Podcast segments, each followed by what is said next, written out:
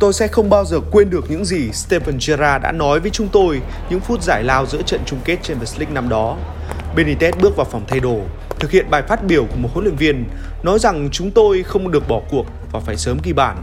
Steven đứng dậy và đề nghị tất cả các thành viên ban huấn luyện ra ngoài vì cậu ấy muốn trao đổi riêng với các cầu thủ. Tất cả nhân viên rời đi, kể cả huấn luyện viên thể lực. Steve đứng lên và nói rằng Liverpool là tất cả những gì mà cậu ấy có. Đây là câu lạc bộ của cậu ấy, là toàn bộ những gì cậu ấy từng biết và rằng cậu ấy không muốn trở thành trò cười trong lịch sử Champions League. Cậu ấy nói nếu chúng tôi tôn trọng và yêu cậu ấy trên cương vị của một người đội trưởng thì chúng tôi cần phải sốc lại tinh thần và trở lại với trận đấu. Cậu ấy ghi bàn đầu tiên, kiếm về một quả phạt đền. Cậu ấy đã chơi một hiệp hai bùng nổ, thi đấu ở vị trí hậu vệ phải. Cậu ấy đã có một trận đấu điên rồ. Nhưng những điều cậu ấy nói trong giờ nghỉ vẫn luôn in đậm trong tâm trí của tôi. Dean Brisisse nhắc lại một trong những ký ức đáng nhớ nhất sự nghiệp của anh một cách đầy xúc động trên kênh IMC Sport và dù cho vinh quang ấy vừa được tái lập bởi The Corp vào năm ngoái, nhưng đêm Istanbul vẫn là một điều gì đó rất khác, xứng tầm để người hâm mộ trái bóng gắn nó với những phép màu kỳ diệu. Tháng 6 năm 2004, huấn luyện viên Rafa Benitez trở thành chiến lược gia người Tây Ban Nha đầu tiên dẫn dắt Liverpool. Thành tích đưa Liverpool vào chung kết của Champions League nghe có vẻ là một điều vô cùng tích cực nếu không tính tới Liverpool đã chơi trận đấu cuối cùng của họ tại Premier League 10 ngày trước đó và bảng xếp hạng cuối cùng chỉ định vị họ ở vị trí thứ 5, đứng ngay sau cả đối thủ cùng thành phố Everton. Liverpool chẳng thể góp mặt ở Champions League mùa sau nếu họ không chiến thắng trận đấu này. Nhưng đối thủ của họ ở đêm Istanbul là một AC Milan hùng mạnh. Rossoneri được gọi là tập thể bất khả chiến bại.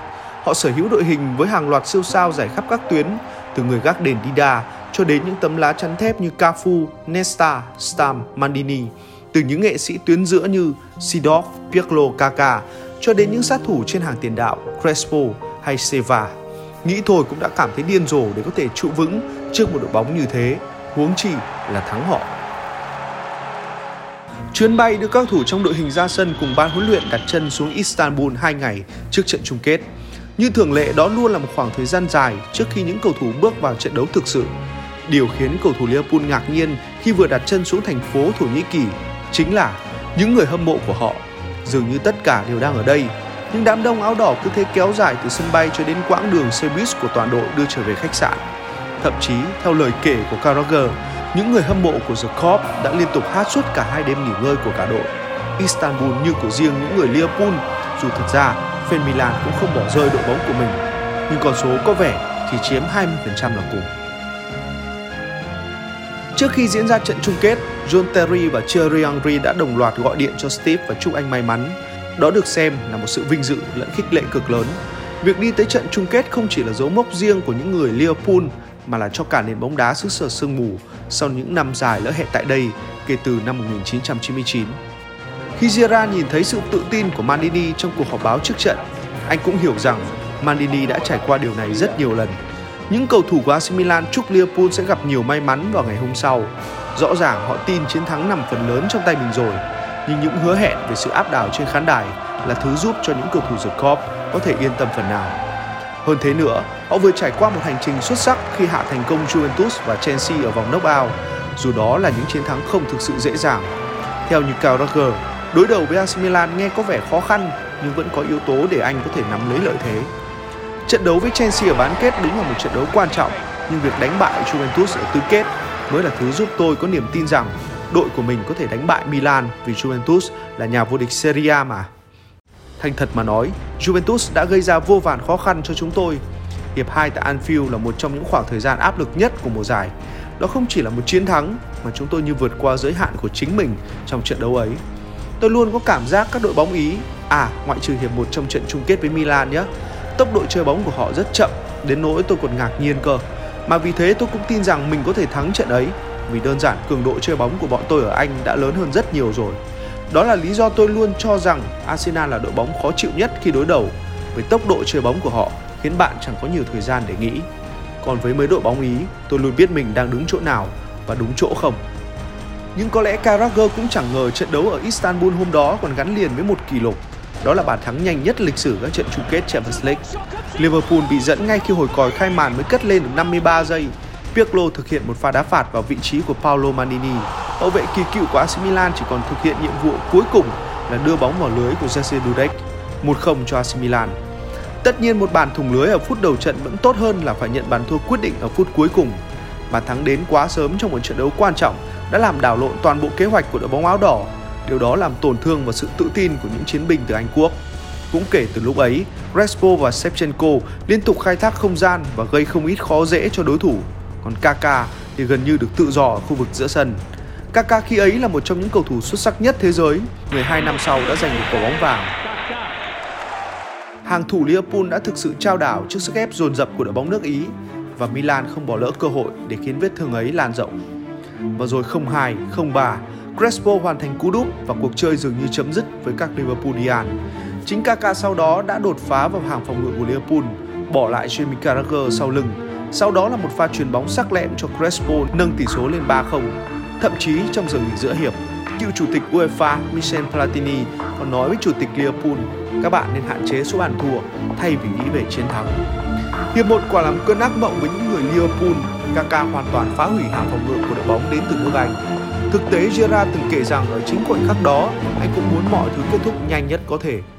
Khi Skop nhận bàn thua thứ ba những phút cuối hiệp 1, mọi thứ dường như đã được an bài. Mọi người hầu như quên hết rằng đáng ra chúng tôi phải có một quả phạt đền khi Luis Garcia có một cú sút và nó đập vào cánh tay của Nesta. Nhưng trọng tài vẫn cho trận đấu tiếp tục và rồi bất ngờ, chỉ một phút sau tỷ số đã là 2-0 và 3-0. Tôi nghĩ rằng mình đã chính thức trở thành kẻ thua cuộc.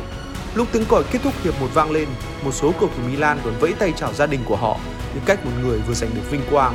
Nó không giống như trận đấu còn nửa ở phía sau, mà giống như một bữa tiệc ăn mừng chuẩn bị được tổ chức. Đến Carragher cũng chẳng còn giữ một chút sự tự tin nào bên mình và phòng thay đồ vào giữa hiệp của The Cop hôm đó thực sự khá im lặng. Không có nhiều tiếng phàn nàn hay phê bình bởi tất cả đều hiểu AC Milan ở một đẳng cấp hoàn toàn khác so với họ. Thậm chí, một vài người đang suy tính với việc cố gắng đừng để thua quá nhiều ở hiệp 2 và tránh đi một trận đấu bẽ mặt. Nhưng chàng đội trưởng của nửa đỏ vùng Merseyside sau một hồi đấu tranh mạnh mẽ với nội tâm của mình, rốt cuộc cũng đứng lên và nói những điều cần nói.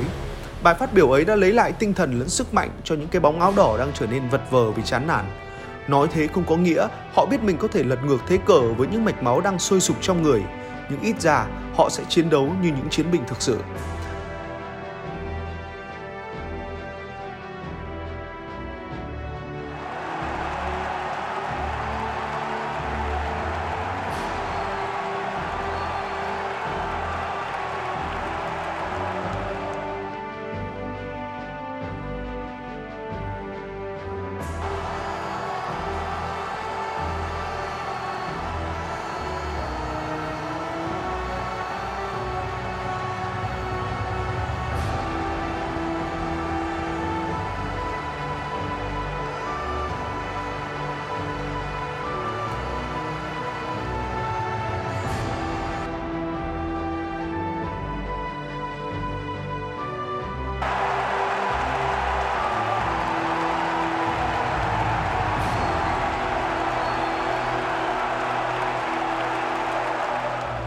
360 giây là khoảng thời gian cho một người có thể đi bộ hết quãng đường một cây số, là khoảng thời gian để bạn có thể ăn hết một chiếc hamburger cỡ vừa hay nghe một ca khúc bất kỳ trên YouTube. Nhưng đó cũng là khoảng thời gian mà người Milan tự tay phá vỡ ngai vàng họ xây lên 45 phút trước đó. Cú lắc đầu hoàn hảo của Gerrard mở ra hy vọng cho Liverpool và 3-2 với cú sút sấm sét của Vladimir Smisser. Cuối cùng là ba đều từ pha đá bồi tung nóc khung thành của Xabi Alonso. Sân vận động Olympic như nổ tung bởi sự điên cuồng của cổ động viên Liverpool. Họ gào thét. Huấn luyện viên Rafa Benitez hẳn cũng mong về một cuộc đội ngược dòng, nhưng não bộ của ông cũng chẳng thể xử lý hết mọi diễn biến xảy ra trong 6 phút điên rồ ấy. Chính việc tung Haman thay Finan từ đầu hiệp 2 là bước ngoặt thiên tài của ông khi giúp Liverpool có thêm người ở hàng tiền vệ và lúc đó Gerrard trở thành một số 10 trong sơ đồ của Benitez.